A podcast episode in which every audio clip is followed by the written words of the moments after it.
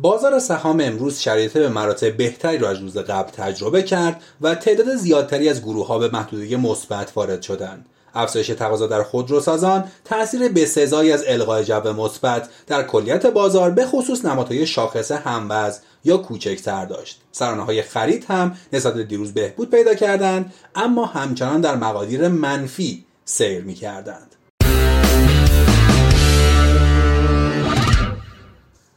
قسمت 447 پادکست بورس پلاس رو تو روز سهشنبه 23 اسفند 1400 مهمان شماییم ما تو این پادکست به بررسی روزانه اتفاقات بازار سرمایه ایران می‌پردازیم.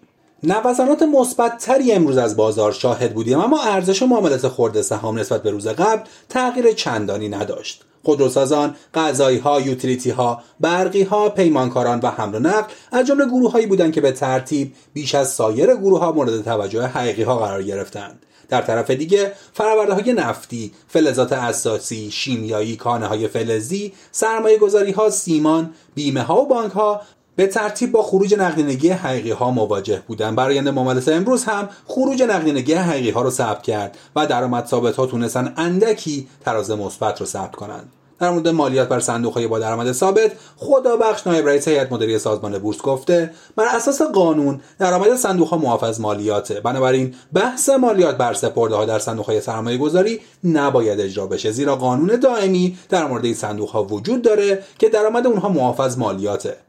نوع دارایی صندوق ها قابل تغییره و اگه شاهد اثر منفی این اتفاق بر عملکرد صندوق ها باشیم مجبور خواهیم شد تا به جای سهم سپرده های بانکی در صندوق های سرمایه گذاری سهم اوراق در این صندوق ها را افزایش بدیم. اگه تفسیر دیگه ای صورت بگیره مبنی بر اینکه صندوق های سرمایه گذاری به دلیل حقوقی بودن باید مشمول قانون بودجه بشن در اون زمان تدابیری برای نصاب صندوق ها در سازمان شکل خواهد گرفت تا بتونیم این موضوع رو تا حدودی برطرف کنیم. خواسته سازمان بورس اینه که صندوق ها عملا ماهیت حقیقی دارن و برای انجام امور حرفه‌ای ماهیت حقوقی پیدا کردن و باید از مالیات معاف بشن تا شاهد رونق سرمایه گذاری در بازار سرمایه باشیم.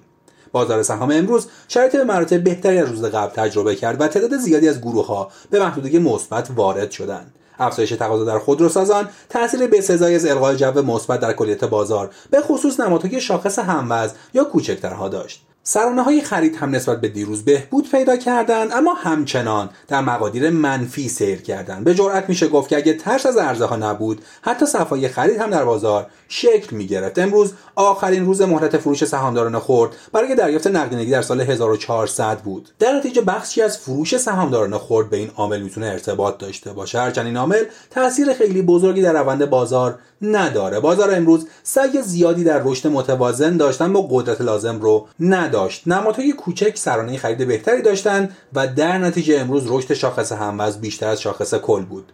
البته در بزرگترها هم سرانه ها نسبتا بهتر بودن با شرایط بازار امروز باعث خواهد شد که فردا بازاری متعادل و احتمالا متمایل به منفی رو خصوصا در نیمه ابتدایی بازار شاهد باشیم. اما نیمه دوم بازار می‌تونه متفاوت دنبال بشه. فارغ از مسائل برجام و حاشیه‌های پیرامون اون اصلاح قیمت‌های جهانی به خصوص قیمت جهانی نفت به عنوان یک متغیر منفی اثرگذار اثر خودش رو در بازار امروز گذاشت. اگر اخبار واگذاری بلوکی خودرویی ها نبود نمی‌تونستیم انتظار بهبود در معاملات رو داشته باشیم. در نتیجه این اتفاق تاثیر بسزایی در روند مثبت بازار امروز داشت. امروز گفته شده سهام ایران خودرو سایپا به صورت بلوکی عرضه میشن و پول این واگذاری وارد این دو شرکت میشن. در همین زمینه فاطمی امین وزیر سمت شب دوشنبه در نشست خبری گفته ارزیابی سهام ایران خودرو سایپا آغاز شده و سال آینده این سهام به صورت بلوکی در بورس عرضه خواهد شد که گام بلندی در این راستاست و وزارت سمت از دولتی بودن خودروسازان خلاص خواهد شد.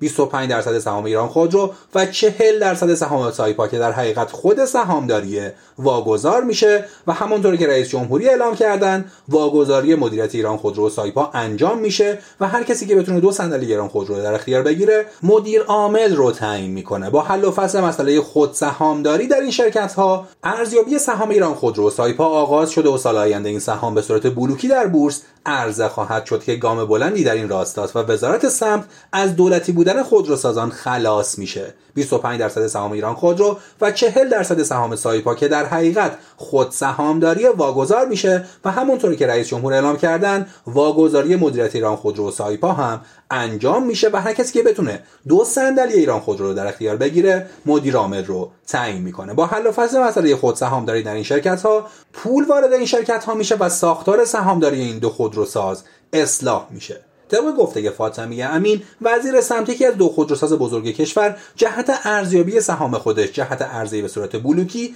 قراردادی هم منعقد کرده و فرآیند ارزش گذاری شروع شده. بازار سهام این اتفاق رو به فال نیک گرفته. البته مدت هاست خودروسازان در محدوده قیمتی خاصی گیر افتادن. به عنوان مثال برای نماد خودرو عبور از محدوده 220 تومن رویداد بسیار مهمه که مدت هاست اتفاق نیفتاده. به نظر می‌رسه روند واگذاری ها منجر به افزایش سرمایه خودروسازان هم. بشه. از طرف دیگه در حوزه سیاست خارجی هم شنیده شده پول تانک های چیفتین که حدود 400 میلیون پوند بوده به علاوه سود تعلق گرفته. از سمت بریتانیا طی چند روز آینده آزاد میشه. این نوع اخبار نشون از تنش زدایی داره. اگه موضوع برجام هم مسکوت شده اما بعید نیست با سفر امیر عبداللهیان به مسکو راه حلی در خصوص درخواستای برجامی روسیه پیدا بشه. اگرچه موضوع برجام هم مسکوت شده اما بعید نیست با سفر امیر عبداللهیان به مسکو راه حلی در خصوص درخواستای برجامی روسیه هم پیدا بشه. اگرچه نسبت به برجام نگرانی های ایجاد شده اما واکنش های روسیه و اعضای برجام نشون میده هنوز جای امیدواری وجود داره و فرصت احیای برجام هنوز باقیه.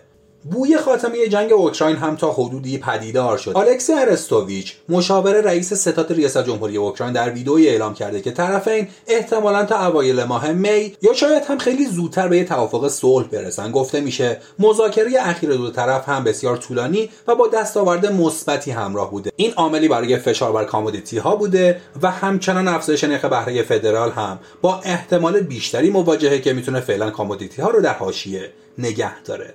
گلدمن ساکس در سال جاری هفت افزایش نرخ 25 درصدی و به دنبال اون چهار مورد دیگه در سال آینده رو پیش بینی کرده تا نرخ نهایی به دو ممیز 75 درصد تا 3 درصد برسه.